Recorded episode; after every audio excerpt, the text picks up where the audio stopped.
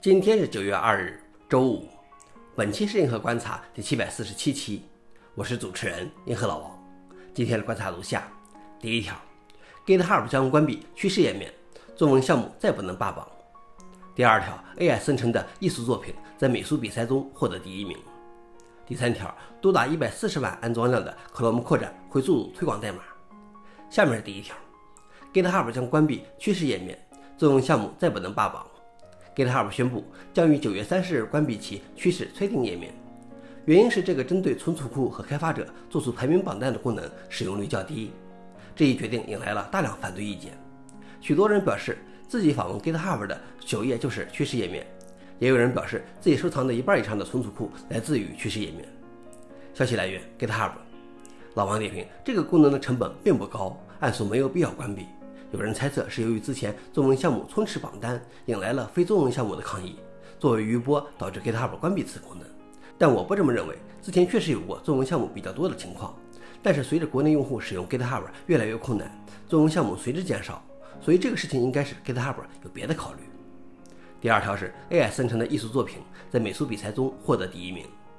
周一，在美国科罗拉多州博览会的美术比赛中，一名男子使用 AI 生成的艺术作品获得了第一名。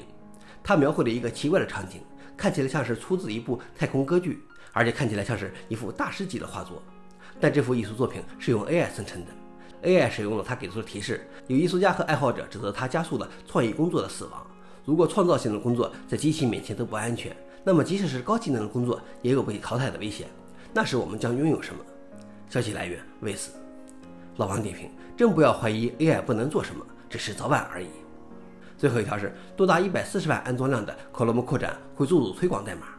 有五个提供包括群发 Netflix 视频、屏幕截图等各种服务的 Chrome 扩展程序被发现，在偷偷跟踪用户的浏览历史，并在用户访问特定的电子商务网站中插入跟踪代码。该代码修改了网站的 Cookie，这样扩展程序的作者就能收到购买物品的推广付款。谷歌已经移除了这些扩展程序，但已经安装了这些扩展程序的一百四十万用户并不会自动卸载这些扩展，并将依然受到影响。消息来源：阿斯泰克尼考。老王点评：其实安装浏览器扩展也需要小心，这些扩展的行为往往并没有得到检查。想了解视频的详情，请访问随附的链接。